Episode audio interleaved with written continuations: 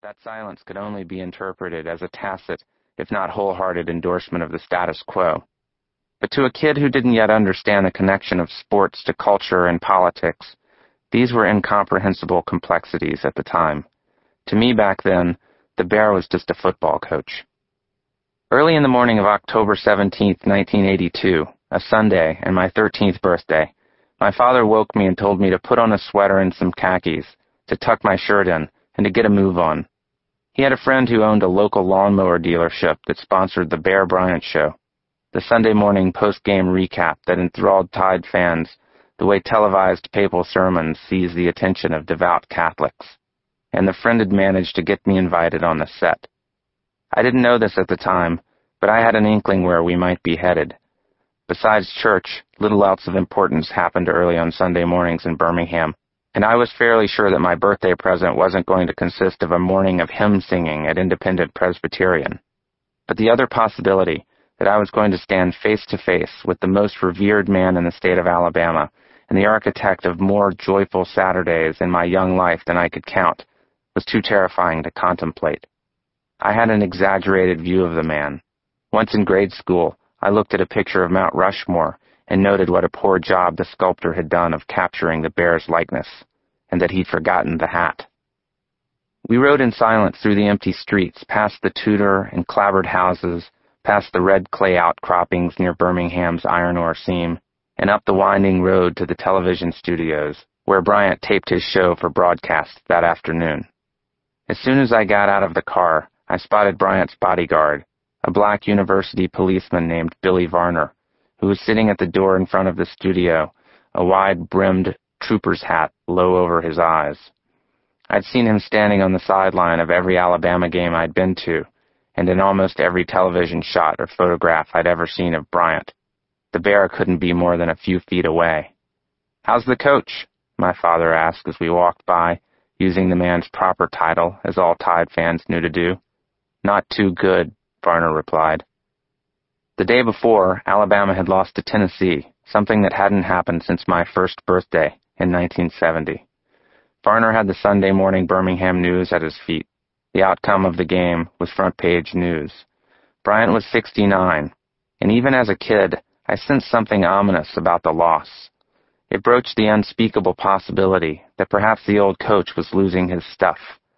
I walked through two sets of large steel doors, and there he was, a glowering hulk of a man with a voice so deep it seemed to vibrate the floor. He was sitting behind a desk like a news anchor on a sky blue sound stage hung with signs advertising Coca-Cola and Golden Flake potato chips.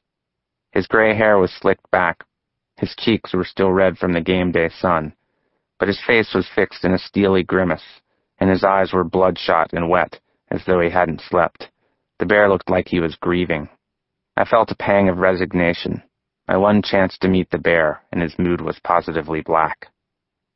I sat on a stool behind the cameraman as Bryant mumbled gravely through the show and took the blame for each fumble, each missed tackle, each dropped ball. This was the Bear's way, and it bothered me tremendously. I knew exactly who had fumbled, and it hadn't been Bear Bryant. After the taping, Bryant got up slowly from his chair and stood on the set looking dour and preoccupied. He turned around and noticed me, then approached and stuck out his hand in a distracted, obligatory way. We shook, and his pillowy palm seemed to engulf my arm. I want to play football, was all I could think to say. I'm sure you'll do fine at it, son, he said, and that was all. This wasn't going to be the day to get motivational platitudes from the bear. I wasn't even disappointed. At the age of 13, I knew enough about football and human emotions to feel badly for the old man. Losing to Tennessee, I figured, was hell on all of us. My father asked Bryant if he wouldn't mind posing with me for a picture. Without so much as a word, the bear put his arm around my shoulder and forced an unconvincing smile. We stood there in front of the Coca-Cola sign in this uncomfortable pose as my father fiddled with his camera, stalling in the hope that Bryant might loosen up. After 45 nerve-fraying seconds, the bear leaned over to me and thundered, Son, I don't think your father knows what the hell he's doing. We both laughed, and in the photo that now hangs on my office wall, we look like old cronies sharing an inside joke. Two months later, Bryant retired, and fulfilling his prophecy that he'd die without football, He succumbed to a heart attack a month later. I skipped school the day of his funeral and made my mother drive me to Elmwood Cemetery for the burial. Thousands of Alabamians lined the 45 mile stretch on the interstate between the university campus in Tuscaloosa and the cemetery in Birmingham. Bryant's hearse and the three mile procession of cars and buses behind took farewell laps around Bryant-Denny Stadium on campus in Tuscaloosa and Legion Field in Birmingham before heading to the cemetery, where I stood with 10,000 other mourners.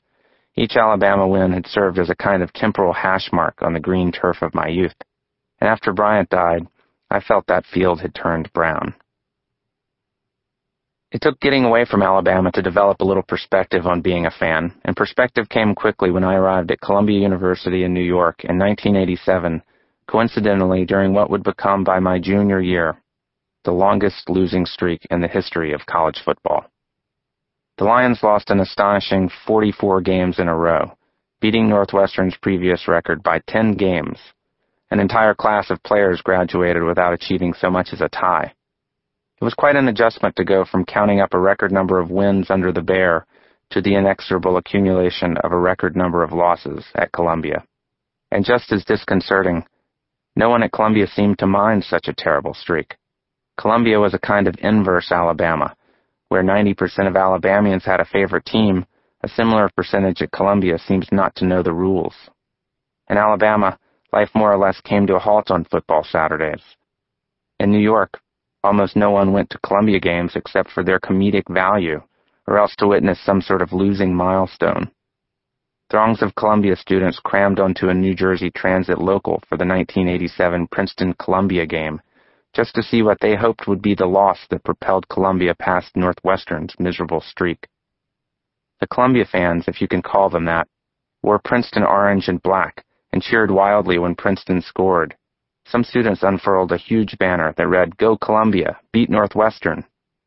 When Princeton won, as we knew they would, the Columbia students toasted the loss with champagne, celebrating the fact that we were, indisputably, the worst team ever.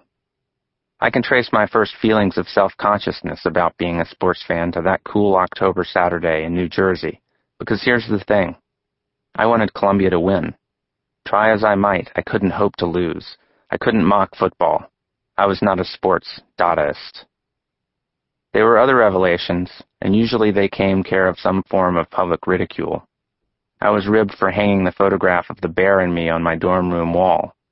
Actually, at first I wasn't ribbed at all. No one knew who the old man was. They assumed he was my grandfather. When his identity was discovered, the ridicule began.